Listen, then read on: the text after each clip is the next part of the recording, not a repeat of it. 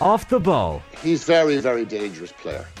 In Scottish football, he's, he's probably he's probably too good for Scottish football, if you know what I mean. Subscribe now to the OTB Football Podcast stream wherever you get your podcasts and download the OTB Sports app. Kenny Cunningham, I'm in shock, I think, because it finished uh, Liverpool 7, Manchester United nil. Nobody would have predicted this. Where did it all go wrong for Manchester United? Starting with an How easy much one. battery charge is, is on that camera? Well, you did actually make a very important point uh, during the commentary, Kenny, in which you said the Manchester United setup and putting Bruno Fernandes in the left. I think that left a lot of people scratching their heads because they're thinking Alexander Arnold, he's a weak link in that Liverpool back four. So what was Ten Hag thinking? Yeah, look, I'm, I'm not suggesting that one tactical uh, change or, or tweak was responsible for the 7 0 drubbing that Manchester United got, but it did surprise me a little bit because, look, I understand Rashford uh, is very capable of playing as a, as a number nine down centrally, he's pacing behind. I can understand that. I think he, he can impact the game just as much as a central striker as he can off the left hand side. Problem is when you put a flip Bruno Fernandes onto the left hand side, you lose any real penetration down that side of the pitch. He can't beat anybody on the outside in kind of a one v one situation. So you sacrifice any natural width down your left hand side, then you're totally dependent on your right winger to give you that little bit of quality one v one and maybe a little bit of width down the right hand side. And Antony, it's either a feast or a famine with him so far in his Manchester United career. You can't trust him. So yeah, so that surprised me a little bit. I just feel uh, that unbalances United. When I see Fernandes as a ten behind a central striker, whether that's Rashford or Weghorst, and two natural wingers on the flanks. Take your pick, whether it's Rashford, Sancho, uh, Antony, or Garnacho. I think there's a nice bit of balance there, and you've got and you've got uh, wide players who can beat people in one v one situations, and Fernandes can best influence the game in that kind of central position. So yeah, that was a surprise to me. I wouldn't exactly say Manchester United suffered because of it, because Rashford on occasion did look threatening in behind. But I just thought it unbalanced him. I didn't think it helped. But I mean, at half time, uh, Manchester United rolling in 1 0 at half time, you certainly wouldn't have expected the kind of avalanche that we got uh, we got in the second half. I think Ten Hag would have been happy with what he saw first half, but he wouldn't have been unduly upset. You know, there would have been no you know cups of tea getting thrown around the dressing room. He would have said to his players, "Come on, we can do better. If we're still in this game, you know, let's go again." But they just never got going. Liverpool, Liverpool never allowed them. Just really stepped onto them second half. Liverpool and ferocious intensity, kind of physicality, went after them, wrestled the ball off them, kind of bullied them almost. The Liverpool of old, uh, you, you could suggest, and very clinical when the opportunities presented themselves, and there was plenty of them in the second half. We could talk about the manager all day, but at some point the players have to take responsibility. And there was a lot of talk last week after the EFL Cup win against Newcastle about the United players kind of thinking, right, we've done this now, the League Cup win is in the bag, we move on now because we have to start thinking about the next few challenges, whether it be putting pressure on the top two in the Premier League, trying to win the Europa League, trying to win the FA Cup.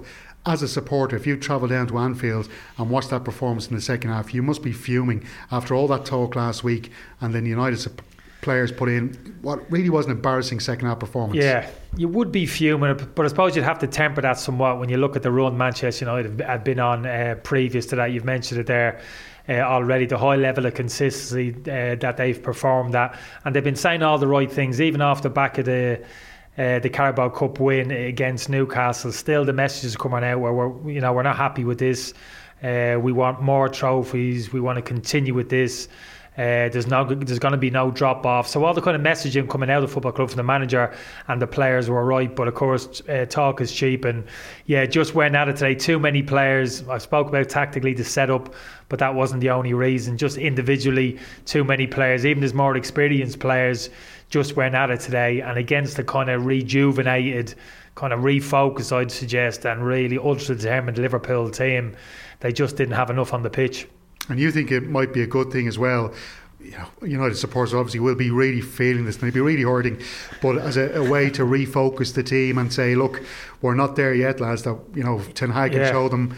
There's a lot of improvement still to be done. Yeah, I think so. You never want the result like this, particularly against uh, uh, a team uh, which are history against uh, Liverpool at Anfield. Nobody wants that. No Manchester United player, manager, or supporter. And uh, Ten Hag certainly won't be going into that Manchester United dressing room after the game and saying, "All right, lads, I'll cut you a bit of slack. I'll give you your get out of jail card."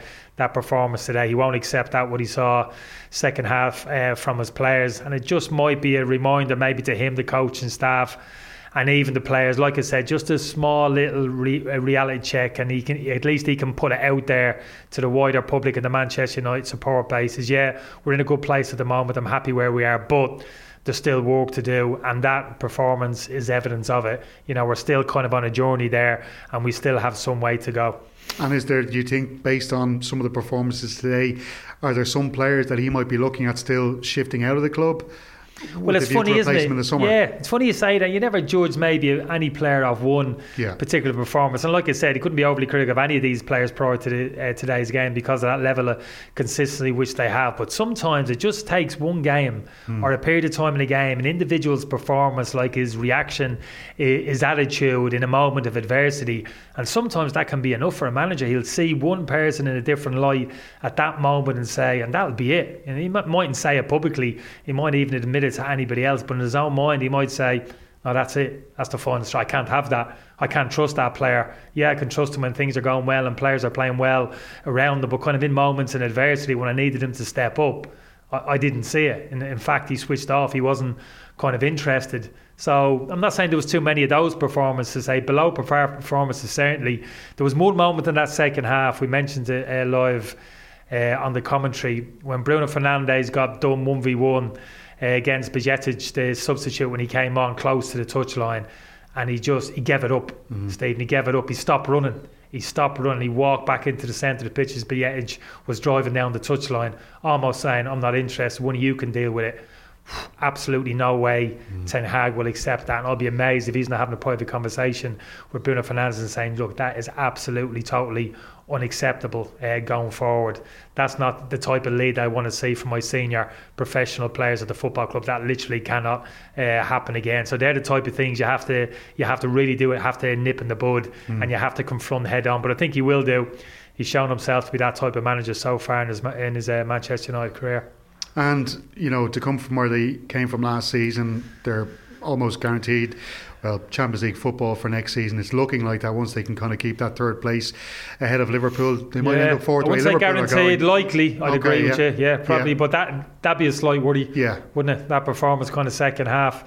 Yeah, and they're still in the two trophies as yeah. well Europa League, FA Cup, still a good chance of winning both oh, of yeah. those. So. And, yeah, they're in a good place. And they're in a good place. And I was so surprised. Like Martinez spoke about below par performance uh, from him. Luke Shaw as well lost his composure uh, second half. Casemiro just a little bit out, uh, out of sorts as well. So just too many of those performances all over the pitch. You know, human nature, you could say, a little bit of a drop off. Hard to expect those constant high levels performers. They're only human beings at the, at the end of the day, but certainly the Manchester United manager will be looking uh, for a reaction from his players, a little bit of a bounce back.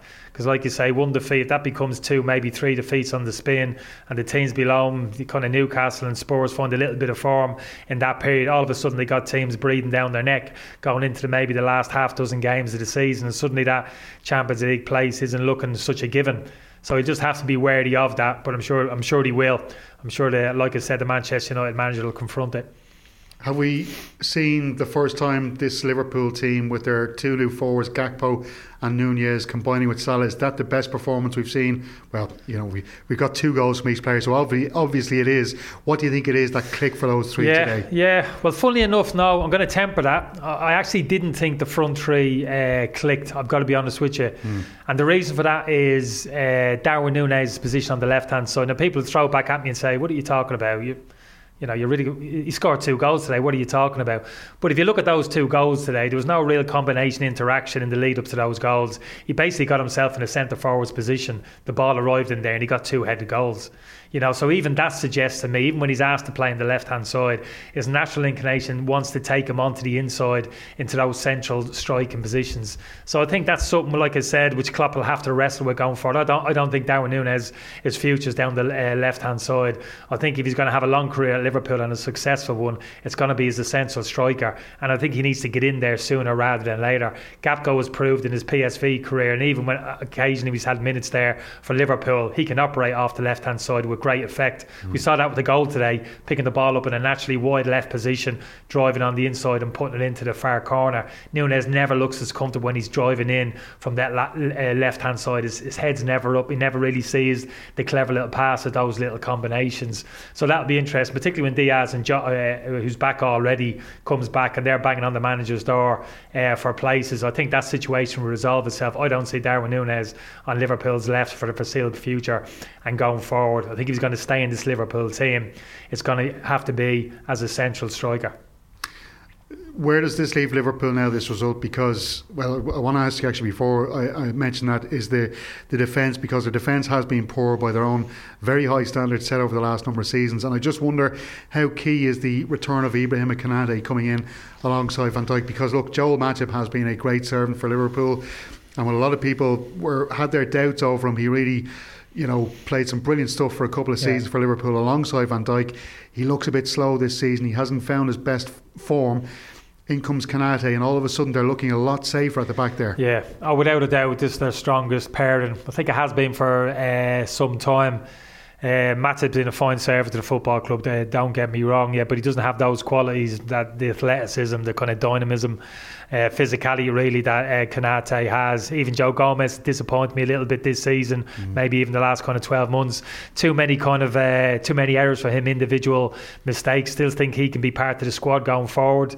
It's maybe a third, fourth choice centre half. He can also fill in as a backup right back. So I wouldn't be pushing Joe Gomez out the door, but certainly that pairing of Konate and Virgil uh, van Dijk, I think Liverpool supporters will probably say for some time that's their that's their best pairing, and you need a strong right-sided centre half in this Liverpool team. We know the deficiencies that uh, Trent has. We didn't see them today. Manchester United, as we spoke about, didn't uh, exploit that today, but we've seen enough of that over the last 12, 18 months to say it's going to be a continual problem uh, for Liverpool going forward unless there's a massive change in mindset from Alexander Arnold in terms of the quality of defending. At least the Konate gives you that. You know, he can slide across. He's got the recovery speed uh, is there. He's good in one kind of one v one situation. So yeah, he's going to be a very important uh, player for uh, for Liverpool going forward and getting back to the level that they were at maybe 18 months, two years ago. Yeah, and I mentioned earlier as well that uh, you know a couple of seasons ago they had a, dreadful first half of the season, down in eighth position with ten matches to go. They still finished in third.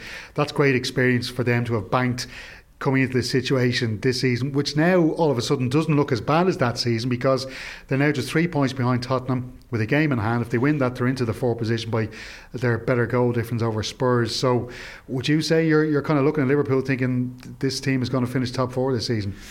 Oh, I think they're in a great position at the moment. Yeah, probably about six weeks ago, I probably wouldn't have said that. Uh, Stephen D. said they're really kind of struggling. We know the kind of below par performance look very much out of sorts, kind of lacking confidence, no real kind of rhythm cohesion uh, to their play. But they've certainly found something over the past couple of weeks, and give the players and the manager uh, credit for that. And that performance today, probably similar, probably first 20, 25 minutes against Real Madrid, we got a kind of flavour of it but we certainly got it for the majority of the game today. That kind of you know tenacity, physicality, energy levels. We haven't seen uh, enough of that.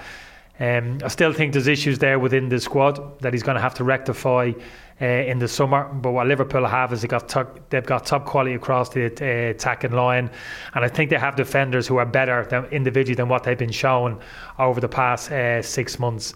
So if you can just find the right balance, and those for me, it's that kind of central kind of midfield position is still absolutely key. Some good performances in there today, absolutely. Harvey Elliott in particular put down a marker to say you've got to pick me now as one of those trio of central uh, midfield players. But kind of going forward, um, yeah, Liverpool need, need, to have to find. Uh, some more quality, some more energy in that central area of the pitch, and I think that that's a given. I think but I think that will be rectified in the summer. Easily said and done because a lot of players are chasing the type of midfielder that I'm talking about high energy, technically, box to box, kind of athletic, kind of midfield player. Um, you know, Chelsea are after them, Manchester United might, may even be chasing them. Uh, as well. You know who I'm talking about? I'm talking about the likes of Declan Rice, uh, uh Jude Bellingham, Mason maybe one or two others. Yeah, Mason may be totally different type, type of player, more of an attack minded yeah. central midfield player. But Liverpool need to be in the hunt, and certainly guaranteeing Champions League football next season will help them in terms of uh, making their pitch for those particular players in the summer. Are Real Madrid a little bit worried now? Five two up in the in the. Uh, in the last 16 tie with Liverpool. Oh, certainly get their attention. Yeah, there's yeah. no pressure on Liverpool going to this, going yeah. to the Bernabeu. Yeah, you free know. hit. A goal or two early on. All the cliches are going to come out. 5 2 is a to lose. None to, lose. none to lose. Yeah, I think it is. I, I, I think it is a, a free hit, but you got to be careful. It, it can't be a free hit in terms of let's throw everything at them, kitchen sink, and pile forward. Yeah. Can't do that against a, a team of this quality, Real mm. Madrid. Mm. They just pick you off and kind of in, embarrass you. But um, yeah, I think it's just performance now from Liverpool week to week. It's just kind of performance levels. Just have to replicate what we saw uh, this afternoon against uh, Manchester United. Far sterner test, obviously uh, against uh, Real Madrid. But psychologically, mentally, uh, they're in a good place. They'll be feeling good about themselves. Again, another clean sheet today. You always look for the small detail. Another clean sheet. Is that like four or five, maybe? Uh, on the bounce, take out the, yeah. the Real Madrid um, the Real Madrid game.